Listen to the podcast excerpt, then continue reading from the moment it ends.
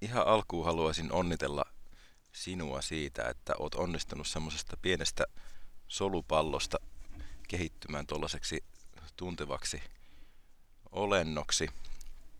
Tänään puhutaan jälleen kerran tunteista ja nämä ajatukset on pöllitty suoraan Diana Richardsin kirjasta The Emotional Regulation Crash Course. Ja tällä erää kokeilen tämmöistä tuotannollista kikkaa, eli istun laulukopin lattialla ja otan mallia Antti Holman tekniikasta. Se tuntui onnistuva aika hyvin. Antilla niin ehkä tämä sitten tekee tuotannosta huomattavasti laadukkaampaa. Tunteiden ilmaisu on semmoinen taito, mikä ei välttämättä ole kaikille kauhean luontevaa. Ja ekstrovertit on sellaisia, jotka yleensä ainakin aktiivisemmin ilmaisee itteensä. Ja introverteille se saattaa olla haastavampaa ja ainakin sen tunteen ilmaisun tilanne saattaa vaatia rauhallisempaa ympäristöä. Mutta keskimäärin ekstrovertit on kuulemma aktiivisempia tässä tota, tunteen ilmaisussa ja siten ehkä saavat enemmän harjoitusta siitä. Introvertti luonne saattaa sitä joutua treenaamaan vähän enemmän ja, ja voi olla, että joutuu hakeutumaan sellaisiin tilanteisiin, joissa se sitten on mahdollisempaa. Monesti sanotaan, että runoilijat näkee maailman selvemmin tai, tai ihmisen selvemmin, koska ne tarkkailee elämää ja tunteitaan koko ajan. Ja niin kuin tunteiden ilmaisu tietysti vaatii sitä, että on tietoinen niistä tunteistaan ja on niin kuin herkistynyt sille, sille tunteelle ja niiden kuuntelulle ja on niin kuin läsnä siinä, siinä itsensä kuuntelussa. Se ei ole välttämättä aina niin helppoa.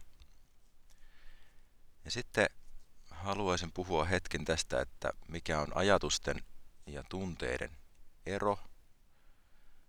Ajatukset on semmoisia niin vähän monimutkaisempia rakenteita, joita yleensä joutuu kuvaamaan useammalla sanalla tai jopa lauseella tai ehkä jopa kirjan mittaisena.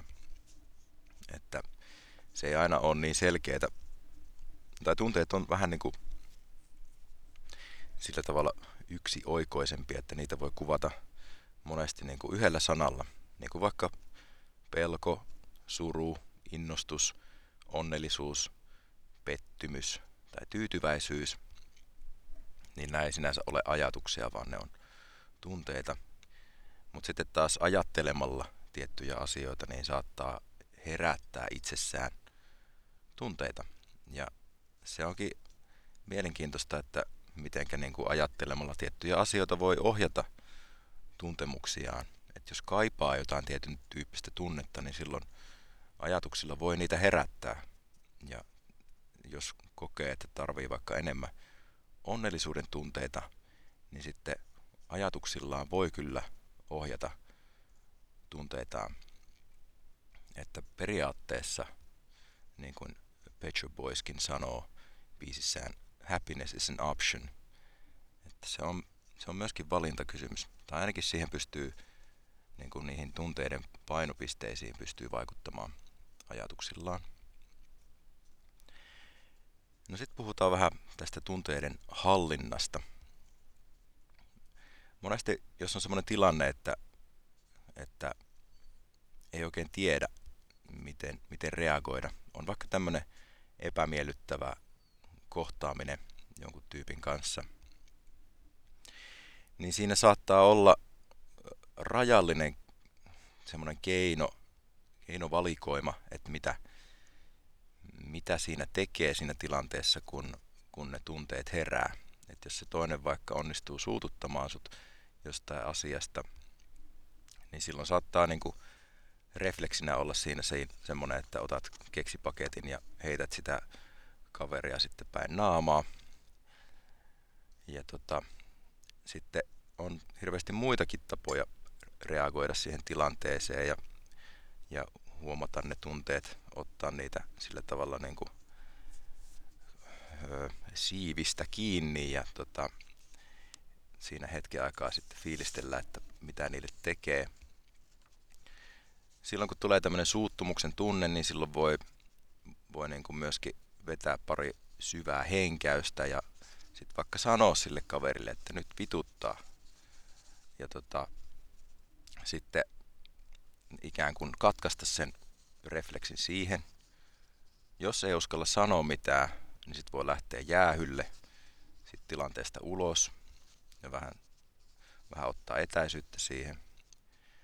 Toki on paljon muitakin keinoja, niin kuin vaikka erilaisten niin kuin sanattomien viestien välittäminen ja, ja tota, vaikkapa silmiin katsominen. Mutta joo, siis tämä reagointitapa vaikuttaa hirveästi siihen tunteeseen ja miten vahvasti se sitten ohjaa niitä reagoita, reaktioita. Mutta siis se, mitä koet siinä tilanteessa, niin sen ei tarvitse johtaa refle- refleksinomaisesti toimintaa. Voit, voit sen niin kuin valita. Jos onnistut viivästyttämään sitä reaktiota, niin se on niin kuin tämmöistä tunteiden hallinnan taitoa.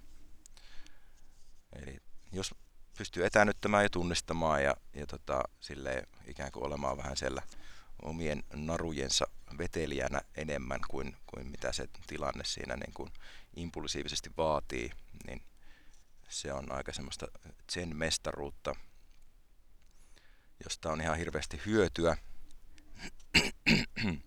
Ja mitä enemmän näitä keinoja on sitten reagoida erilaisiin tunteisiin, anteeksi vain, niin tota, sitä, sitä paremmin pystyy erilaisiin ö, lopputuloksiin tulemaan siinä tilanteessa.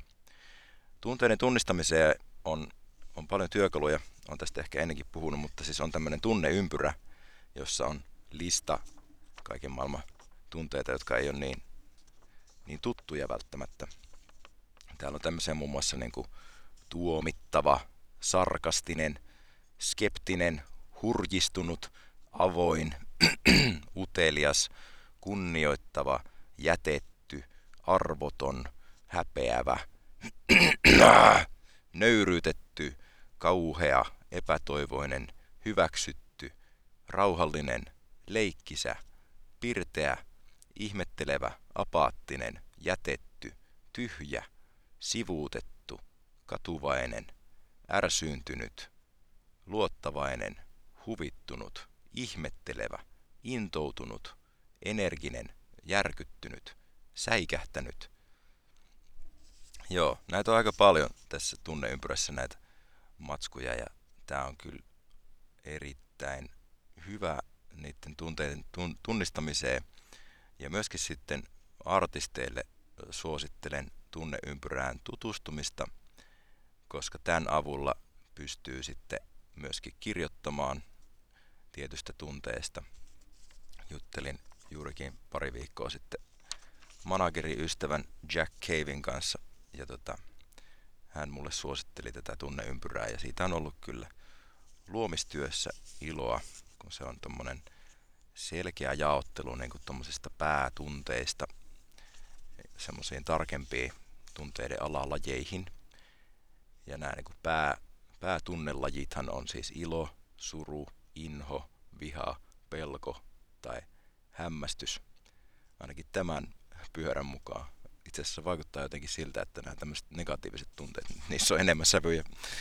Ainakin tuossa ympyrässä noita on tietysti monenlaisia ja silleen, mutta suosittelen keskittymään kuitenkin niihin positiivisiin tunteisiin ja ohjaamaan mieltä niin kuin sinne, koska elämä nyt sattuu vaan olemaan kivempaa, jos ei koko aika vituta ja ahdista ja silleen pääset ehkä paremmin eteenpäin elämässä. Tunteiden hallinta antaa selkeyttä ja auttaa ohjaamaan energiaa haluttuun suuntaan. Kestät stressaavia tilanteita paremmin. Pystyt avaamaan keskusteluita, jotka pelottaa ja ylipäänsä ohjaamaan ittees paremmin. Ja sitten loppuun kysymys. Mikä on sun perusrefleksi hankalissa tilanteissa ja voisitko kokeilla jotain uutta reagointitapaa? No niin, siitä vaan fiilistelemään.